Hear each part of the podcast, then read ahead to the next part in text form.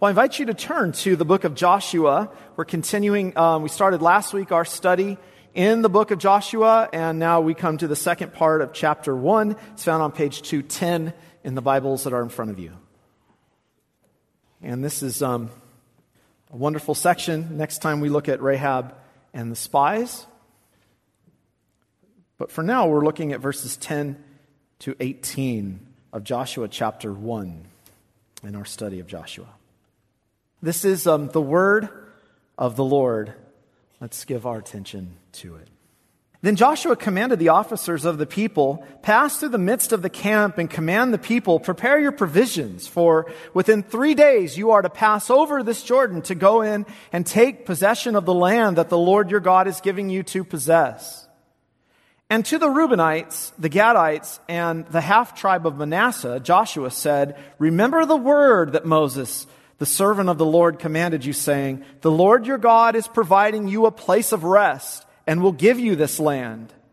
Your wives, your little ones, and your livestock shall remain in the land that Moses gave you beyond the Jordan, but all the men of valor among you shall pass over armed before your brothers and shall help them until the Lord gives rest to your brothers as he has to you, and they also take possession of the land that the Lord your God is giving them. Then you shall return to the land of your possession and shall possess it, the land that Moses, the servant of the Lord, gave you beyond the Jordan toward the sunrise. And they answered Joshua, All that you have commanded us we will do, and wherever you send us we will go. Just as we obeyed Moses in all things, so we will obey you. Only may the Lord your God be with you as he was with Moses. Whoever rebels against your commandment and disobeys your words, whatever you command him shall be put to death. Only be strong and courageous. And there will end the reading of God's word. Well, one of the important things that we are seeing in Joshua as we open the book and as we've looked at themes last time to look at the main theme of the book and what this is all about is that the Lord was renewing Israel in the covenant that he made and giving them his promise rest. There's something exciting about this book. There's something uh, fresh about this book. It's a, it's a sense of a new beginning. It's a sense of something brand new that's happened in Israel among the people of God. And the mourning for Moses, the days of mourning are over. Notice that. God had said, Moses has died. 30 days of mourning had happened was a great grief to the children of Israel, this great leader that was among them. But the days of mourning had ended, and they needed to go forward. Before them is the promised land and all that God said that he would give his people. What an exciting moment for Israel. I mean, really, what a, from the gloom of the, the beginning of this to all of a sudden the, the of, of, the last chapter of, of Deuteronomy to this breaking out of, of, of Joshua among them and the great works that the Lord was doing among them. This was a brand new renewing moment for Israel. A fresh generation of young people, by the way, which is what we're all concerned about in the church today.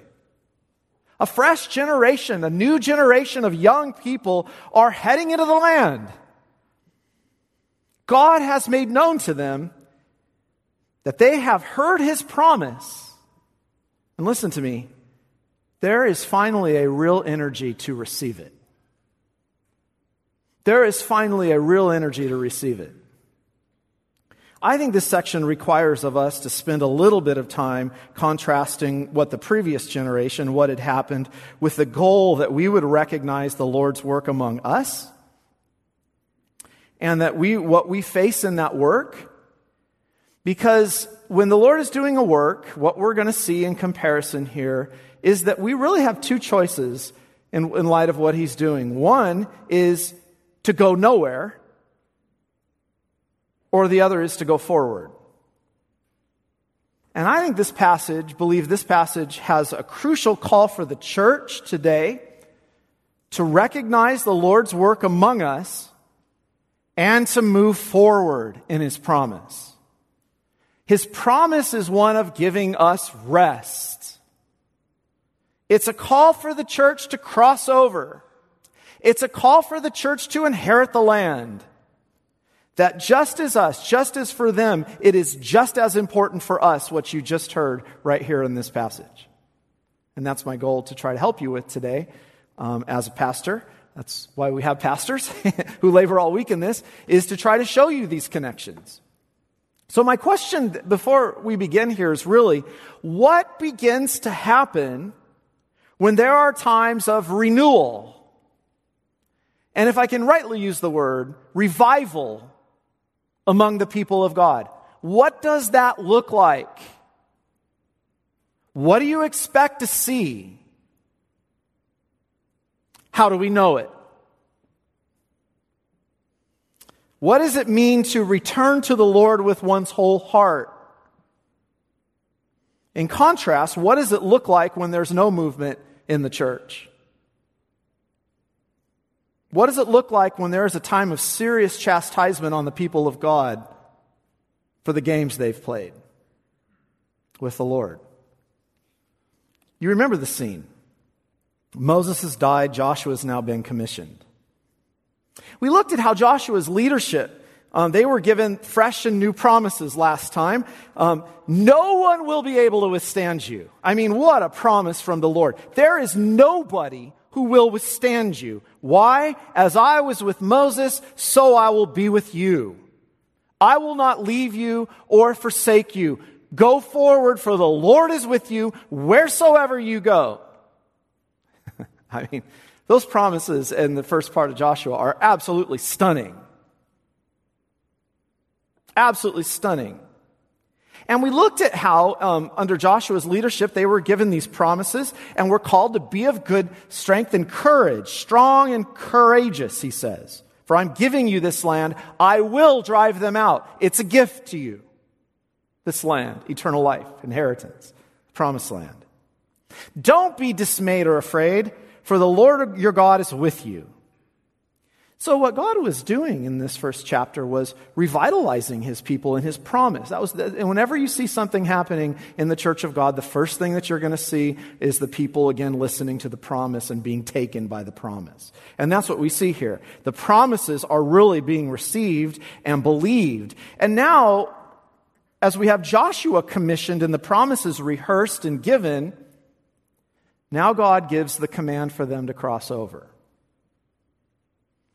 And Joshua commanded the officers of the people, pass through the midst of the camp, and command the people, prepare your provisions, for within three days you are to pass over this Jordan to go in and take possession of the land that the Lord your God is giving you to possess. Now remember last time, this is all a type of the eternal inheritance. That's exactly what Hebrews 3 did with this when they said Joshua didn't give that rest, Jesus gives that rest, this land is a type of the eternal inheritance that you're receiving. But what I love to notice up front here is that we see God on the move, if you will. In other words, the time had come for God to fulfill His word. And that after a long time of struggle. We should study uh, moments like this carefully in Scripture.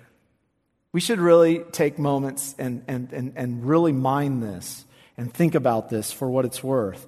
When we often see, what we often see is that when God gives a command and the people didn't listen, nothing moved forward. And that was the entire generation that preceded this one. It's important that we ask the question what happened to those people who were people of the covenant, raised in the covenant? Well, that's where we are with this generation. We have a sort of repeat in chapter 2 where spies are sent out into the land of Canaan, and that's the whole Rahab event, and they go. But that had already happened before, where the command, remember, in Deuteronomy, and remember what happened the first time. And Caleb said, Let's go, take possession, for we're able to overcome it. Joshua and Caleb were the only ones of that generation that crossed over. But they said, the cities are too big. They're too strong. The Amalekites are there, whom Joshua had already beat, by the way. There are giants, the descendants of Anak. We're like grasshoppers. So what did they do? The whole disposition of the people was fear and cowardice. Fear and cowardice. After God had spoken his word, you know, and, and think about this today. There, there's really kind of two responses today. God's going to speak wonderful things. The end of this was be strong and courageous. Um, God speaks his word effectively. All you have to do is harden your heart to do nothing. It's simple to do. What happened to that previous generation?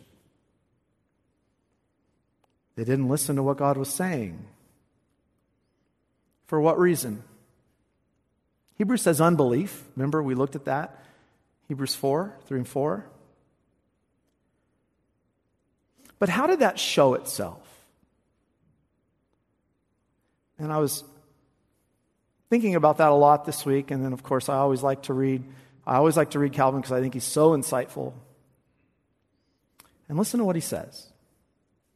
Having obtained what they deemed a large enough space for their habitation, the land, they turn backwards to indulge in sloth and cowardice. And he says, This one crime of sloth with regard to the promise of God brought all kinds of crimes among them. Sloth. What happened to the previous generation? Sloth.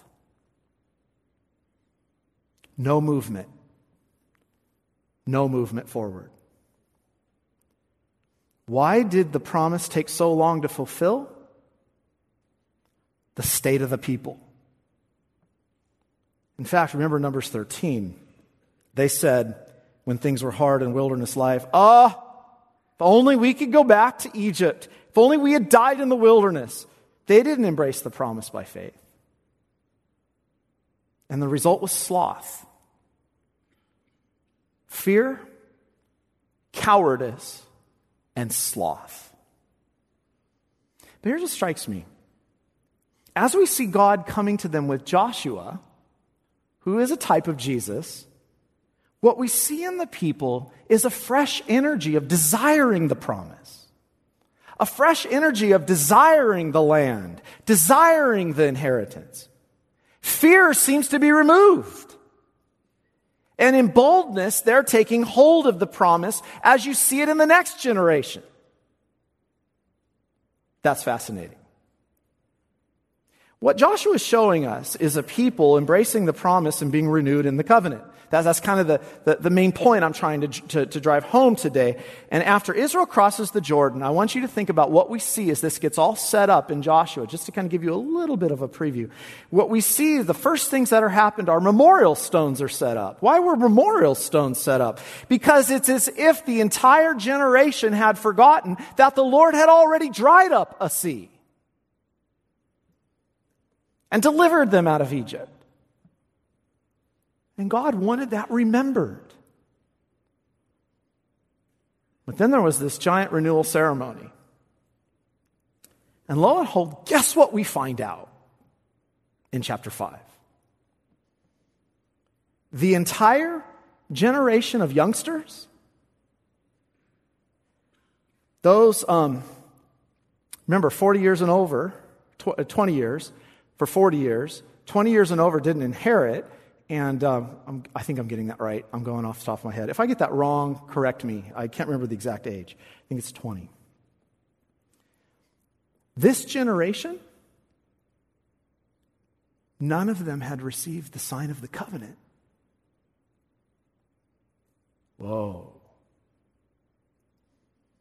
In other words, that previous generation was not believing the promises, and guess where it showed up? The first thing where it was evident was in their children. out went the covenant sign. And the first thing God says is, it's time again to circumcise the children of Israel. That means those children had not received the covenant sign. This was a serious deal. I would suggest that a real sign of the spiritual state of the people is witnessed in their disregard of God's promises to them and to their children.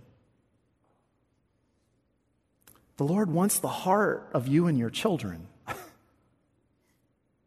they were full of sloth in his kingdom. And guess what was the casualty? Their children. And I would say, whenever you are seeing a people going nowhere, what was, who are absolutely spiritually apathetic to the promises of God and what God is doing, it's seen, and think about the covenant sign being replaced by baptism in the new covenant, it's seen in the total disregard of the sign. No one really believes it's of any importance. we have to reckon with this. God commanded, when He's doing a work, the first thing that happened was the covenant of grace was being taken really seriously.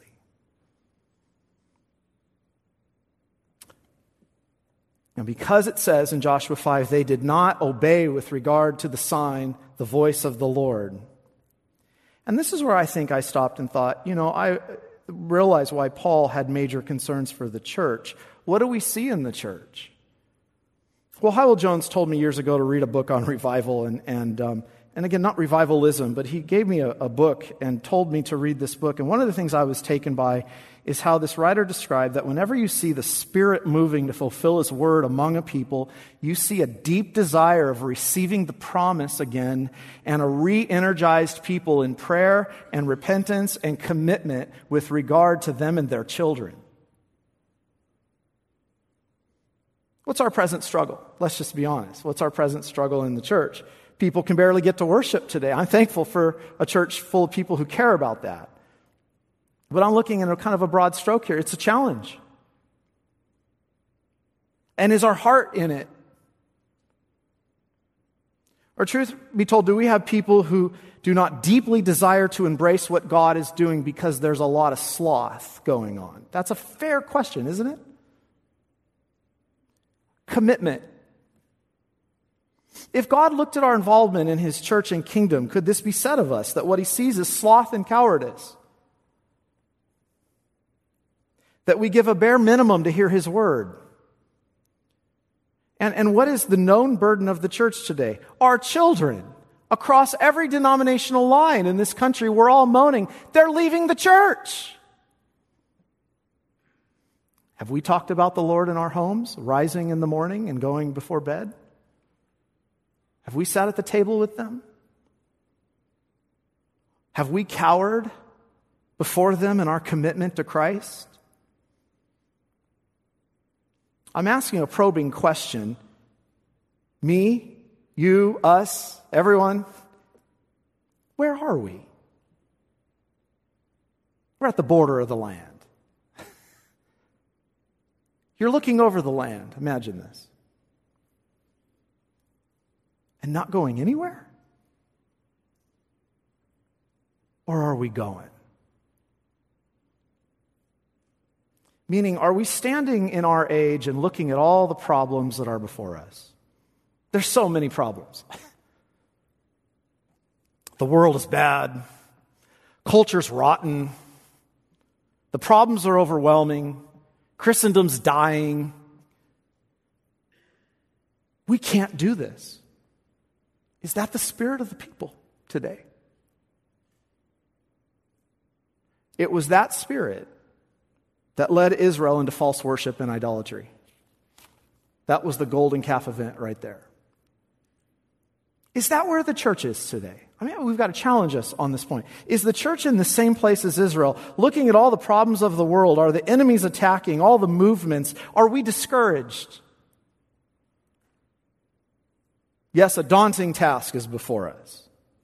We have to advance the gospel in a culture that's never been in our lifetimes this hostile to us. Are we in the same place? Listen to the promise today. All this is yours. what, what, what do you mean? Yeah, the earth is yours. The wicked don't get it, they get the eternal lake of fire. This is yours. New heavens and new earth where righteousness shall dwell. God is giving it to you as a gift. You're at the end of the age. Remember what Joshua said, or the, the point of the book of Joshua? Is capturing the struggle of the church to inherit the land at the end of the age. Where are we? What does our commitment say? But what I want us you to see here in encouragement is that the Spirit of God had renewed the people.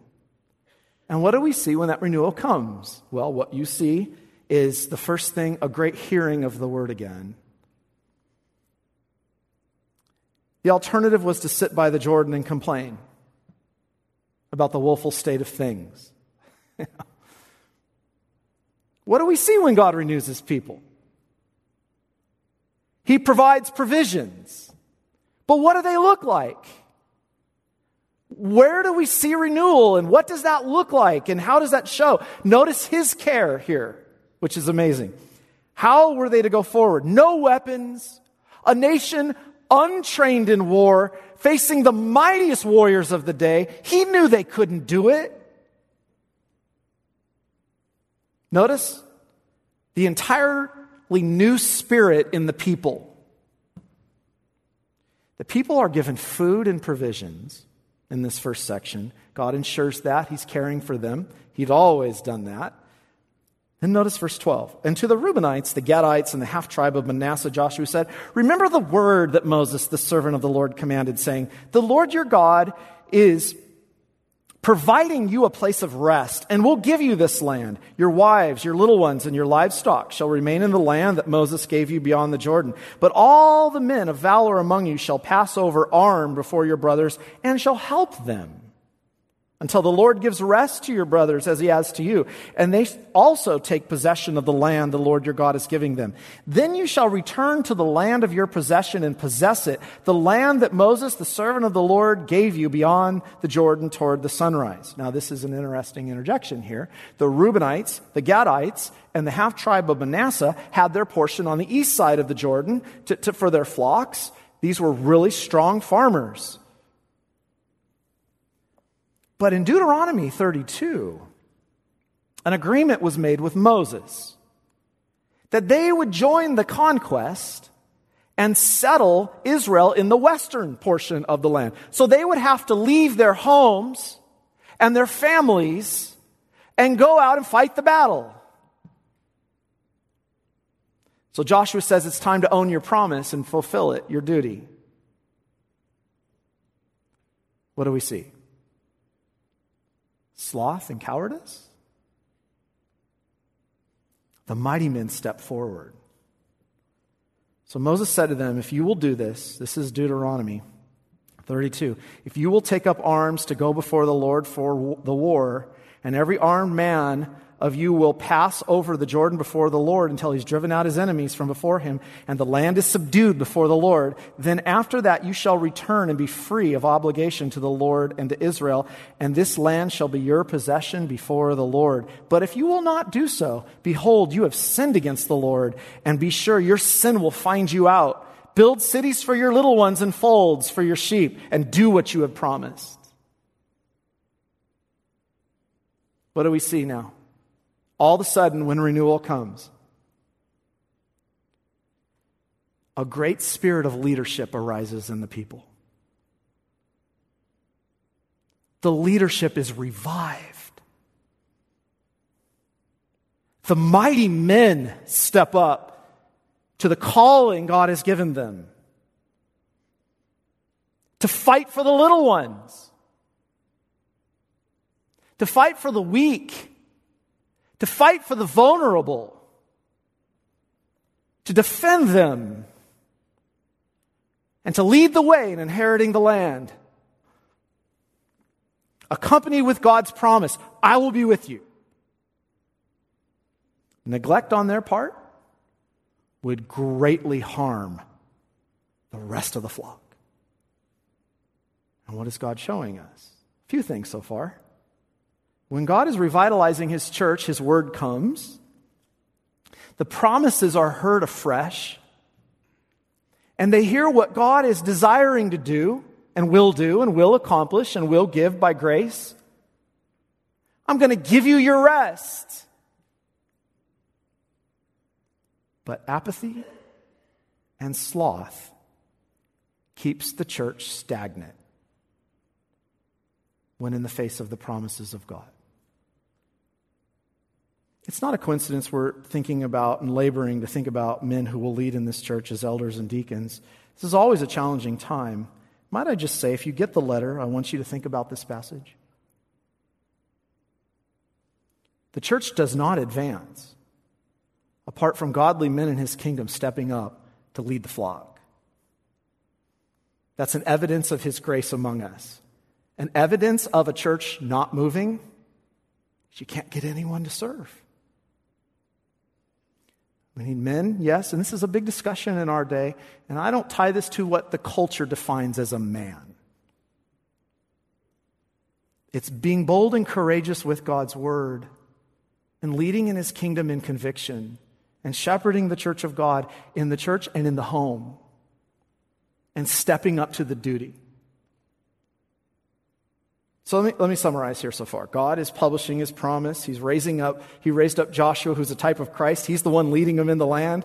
He's reaffirming his commitment to his covenant, calling them to receive the sign of the covenant of grace, renewing them in the promise. And don't miss what comes with this strong and courageous leaders who will love God's word, believe the word, and are willing to count loss and all for Christ, for his kingdom.